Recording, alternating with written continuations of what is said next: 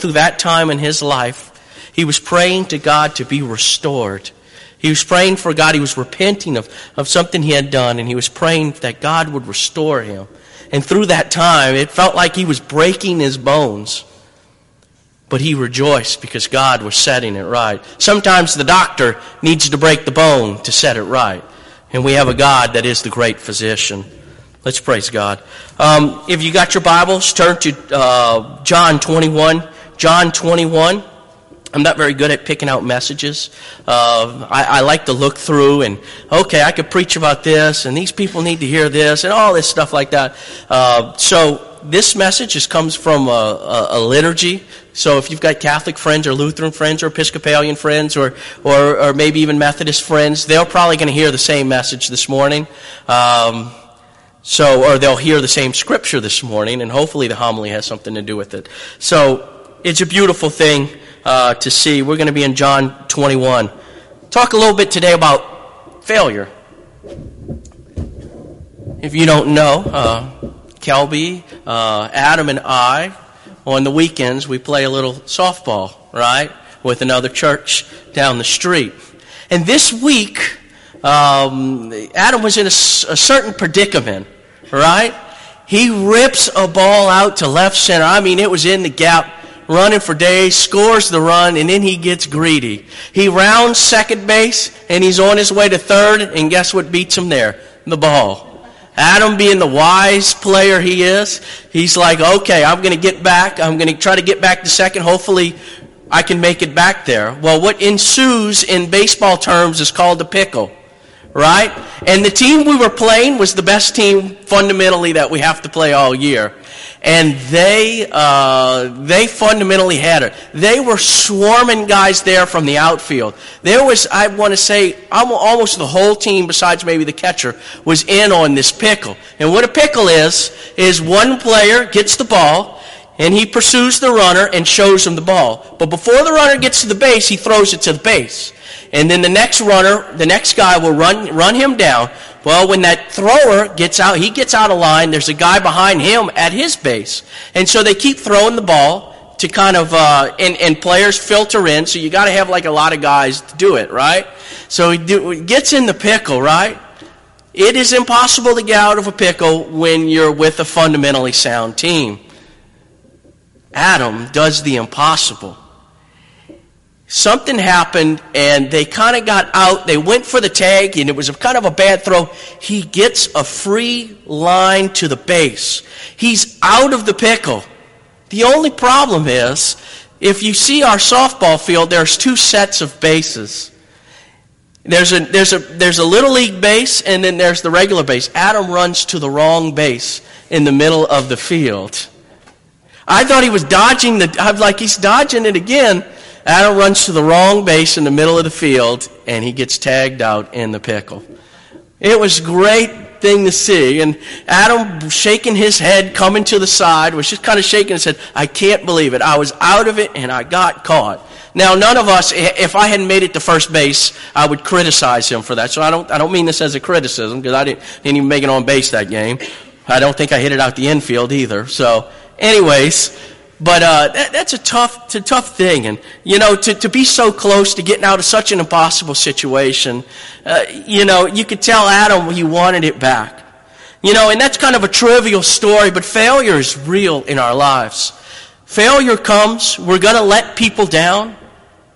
We're going to let our closest friends and family down. We're going to do things that, that, don't, that don't honor God. We're going to do sinful things. We're going to do rebellious things. We're going to let our anger get the best of us. It happens to everybody. Failure comes. Peter was no stranger to failure. Let's pick up in Psalm 20, I mean, uh, not sorry, Psalms. John 21, verse 1 through 19. After seeing this, Jesus revealed himself again to the disciples by the Sea of Tiberias, which is the Sea of Galilee. He revealed himself in this way Simon Peter, Thomas, called the twin, Nathanael from Cana of Galilee, Zebedee's sons, which were James and John, and the two others of his disciples were, were going, were together. I'm going fishing, uh, uh, Simon Peter said to them. We're coming with you. They told him, We're coming with them, they told him. They went out and got into the boat, but that night, uh, but that night they caught nothing. When daybreak came, Jesus stood on the shore, but the disciples did not know it was Jesus. Friends, Jesus called to them, do you not, uh, do you not, uh, you don't have any fish, do you? No, they answered. Cast the net on the right side of the boat, he told them, and you'll find some. So they did, and they were unable to haul it in because it was such a large number of fish. The disciple uh, the one Jesus loved, said to Peter, It is the Lord. Then Simon Peter heard, uh, when Simon Peter heard this, that it was the Lord, he tied his outer clothing around him, for he had taken it off and plunged into the sea. Since there were, they were not far away from land, and a hundred, about a hundred yards away, the other disciple came in the boat. Uh, the other disciples came in the boat, dragging a net full of fish. When they got out on the land, they saw a charcoal fire there with fish lying on it and bread. Bring some of the fish that you have caught. Jesus told them. So Simon Peter climbed up and hauled the net ashore, full of large fish, 153 of them. Even though, um, even though there were so many in the, uh, that the net was not torn. Um, Come and have breakfast, Jesus told them. None of the disciples dared to ask him, Who are you? because they knew it was the Lord. Jesus came and took the bread and gave it to them. He did the same thing with the fish. This was now the third time Jesus appeared to the disciples after he was raised from the dead. Then, uh, when they had eaten uh, breakfast, Jesus asked Simon Peter, Simon, son of John, do you love me more than these? Yes, Lord, he said to him, You know that I love you. Feed my lambs he told him. A second time he asked him, Simon, son of John, do you love me? Yes, Lord, he said to him. You know that I love you. Shepherd my sheep, he told him. He asked him a third time, Simon, son of John, do you love me? Peter was grieved that he asked him the third time, Do you love me? Uh, he said, Lord, you know everything. You know that I love you. Feed my sheep. Jesus said, Truly I tell you, when you were younger, you would tie your, your belt and walk wherever you wanted.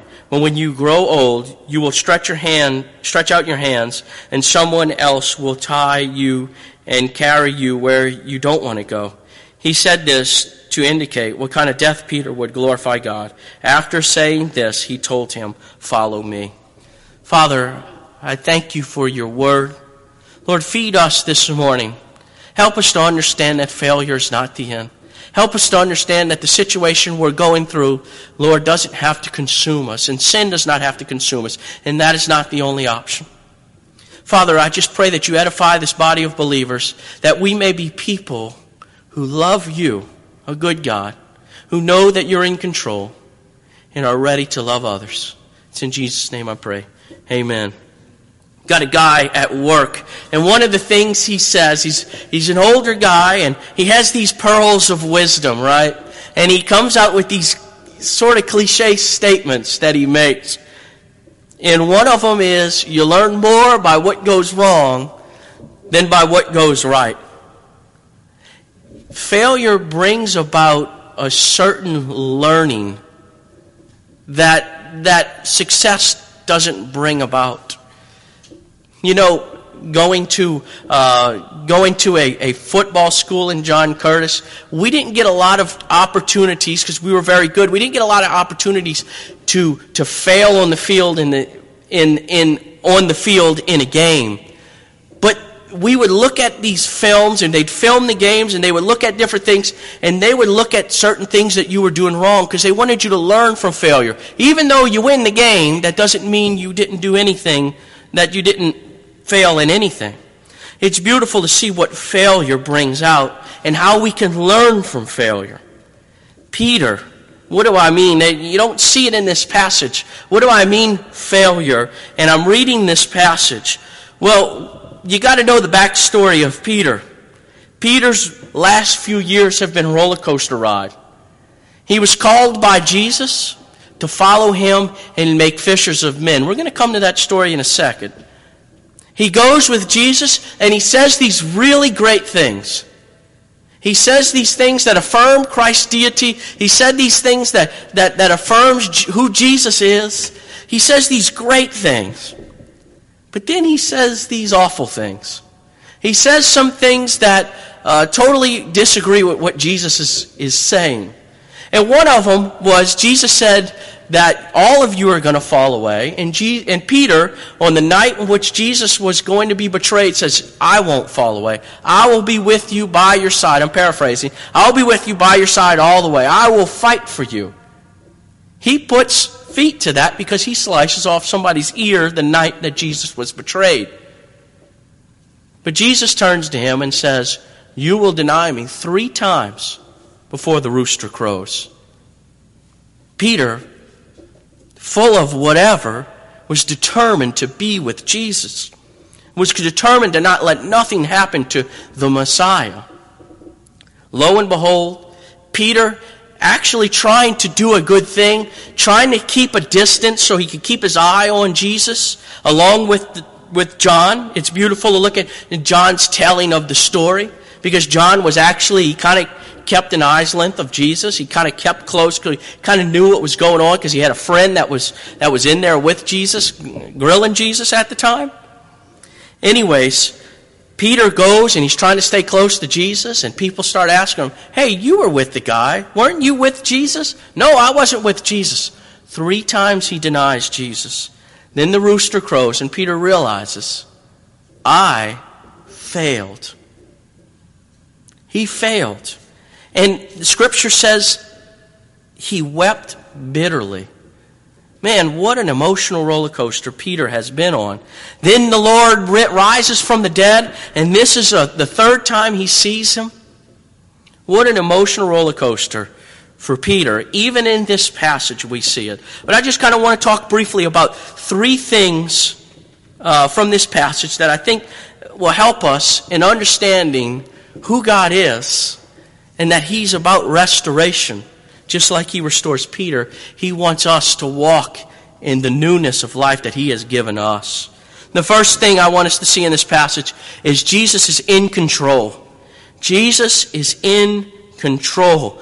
This point is woven throughout the passage. Usually I try to gather about three verses and this illustrates why Jesus is in control. But really, it is woven throughout this passage and it is woven throughout our lives.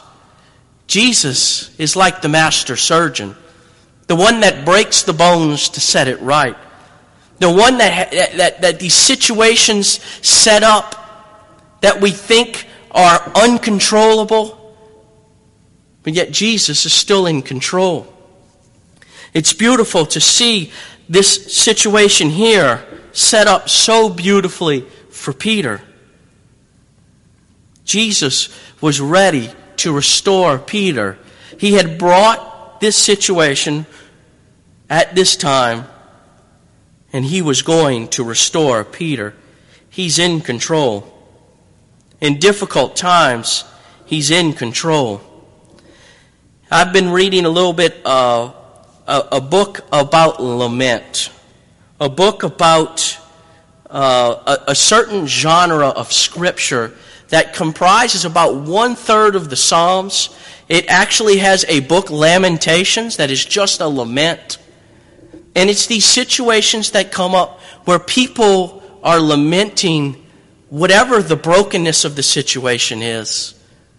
That it's not the way God designed it, but yet God is still in control.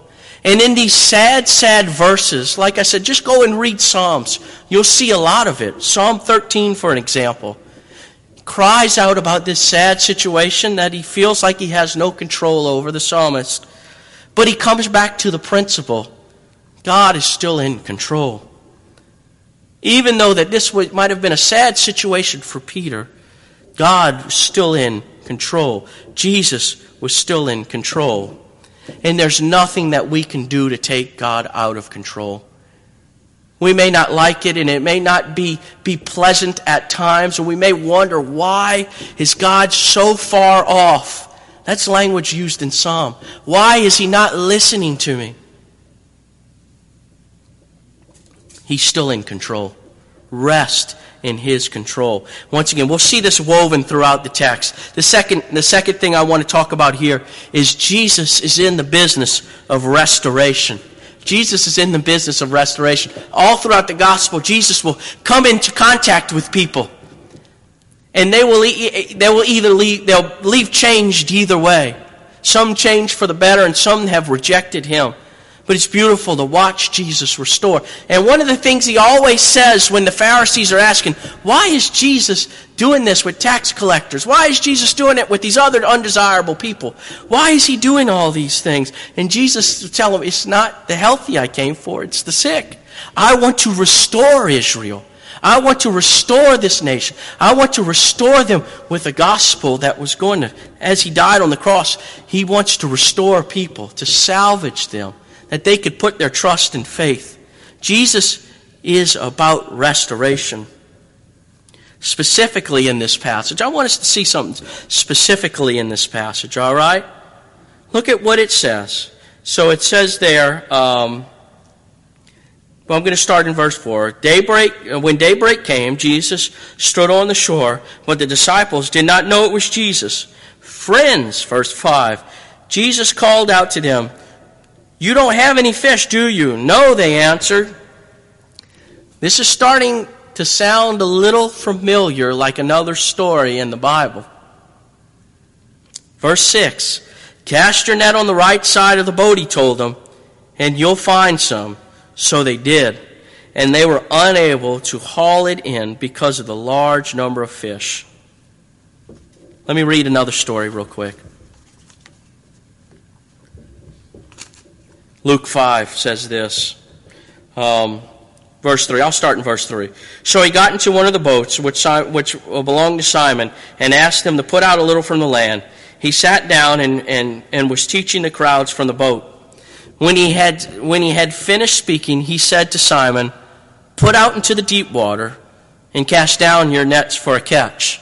Here comes the expert, all right? Here comes the fishing expert. Master, Simon replied, we worked hard all day and all night. We worked hard all night and caught nothing. But if you say so, I'll let down the nets. And when they did this, they caught a great number of fish, and their nets began to tear. Notice that little detail there. Verse 7 So they signaled to their partners in the other boats to come and help them. And they came and filled both boats so full that they began to sink. And look at Simon's response in verse 8. When Simon saw this, he fell at Jesus' knees and said, Go away from me, because I am a sinful man. For he said, for he and uh, for he and all those who were with him were amazed at the great catch of, uh, fish. So that so uh, and so were James and John, Zebedee's sons, who were Simon's partners. Don't be afraid, Jesus told Simon. From now on, you'll be catching people. You'll be fishers of men. What a beautiful thing. Peter being undone by this great catch of fish. Because he, he says, Go away from me, Lord. I'm a sinful man, being recognizing his sin, recognizing who Jesus was. Imagine Peter's reaction. If that was his reaction there, imagine his reaction when this stranger on the shore, 100 yards away, says, Cast the net on the other side.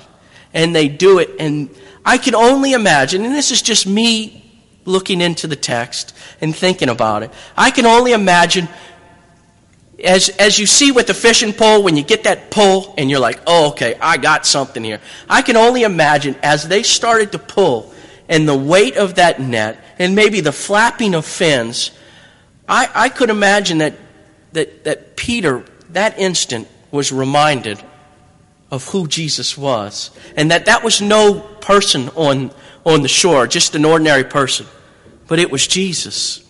And he remembered, I am a sinful man. And Peter doesn't wait for everyone else, but he jumps in the water to go see him. Jesus is in the business of restoration. Jesus was in control. And I love that beautiful little, little, little tidbit there. In the Luke 5 versions, the nets break. In the, in the, in the John 21 version, this, this, uh, later on, the nets don't break. Jesus is in control. The nets don't even break. So we see that. We see another call back here, the charcoal fire. If you look, if you look further down, Jesus is frying some fish. See, I like this Jesus a lot. He catches fish. He, he gets some fish together. You know, he's ready to eat with us.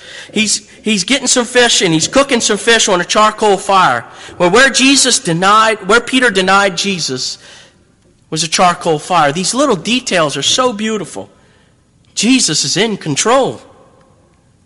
And three times he calls him, Do you love me? To give a threefold, that talking about his threefold denial of Christ. Jesus is in control, and he's about the business of restoration. First point, Jesus is in control. Secondly, Jesus is in the business of restoration. And then the last point, uh, restoration comes with a mission. Restoration comes with a mission. Following through. Peter, he asks Peter three times, Do you love me? But he gives him these instructions Feed my lambs, shepherd my sheep, feed my sheep. See, there was a mission in front of Peter.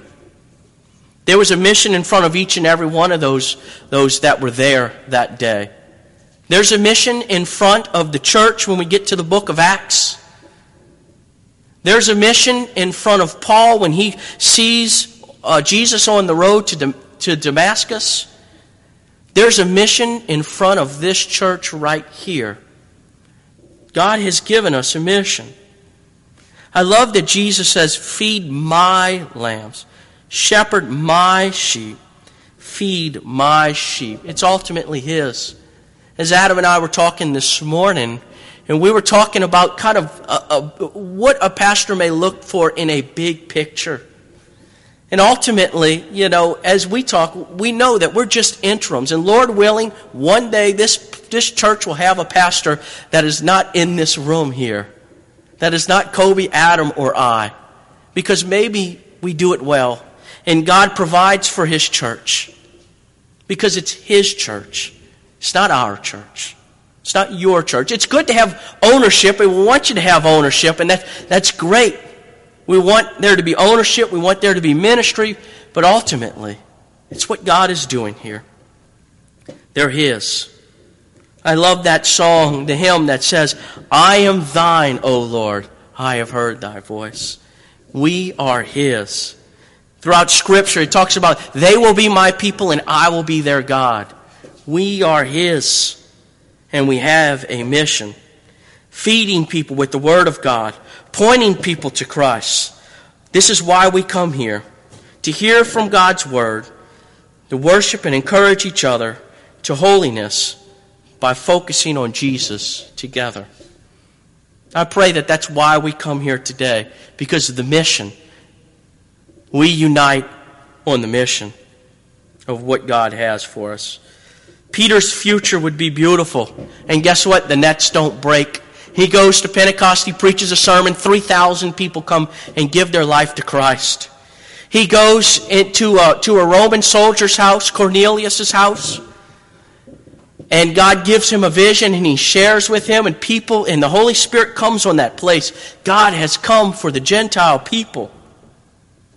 We see in Acts 15 where there's a disagreement and there's a disagreement between some folks that, that want to exclude others and Paul and his group, and Peter has to, Peter and James have to come out and talk about the mission, get back to the real mission that Jesus came to seek and to save the lost. This church has a mission. And though we may fail individually at times, God is in control. There may be something when I talk about the word failure that might come to your mind about yourself and about your walk. Just remember, God is in control. He's in the business of restoration. And that restoration comes with a mission. No, failure is not the end. Let's continue to come to Jesus. Let's pray. Dear Father, I thank you for Lord Peter. Lord, for his example, Lord, that He always is.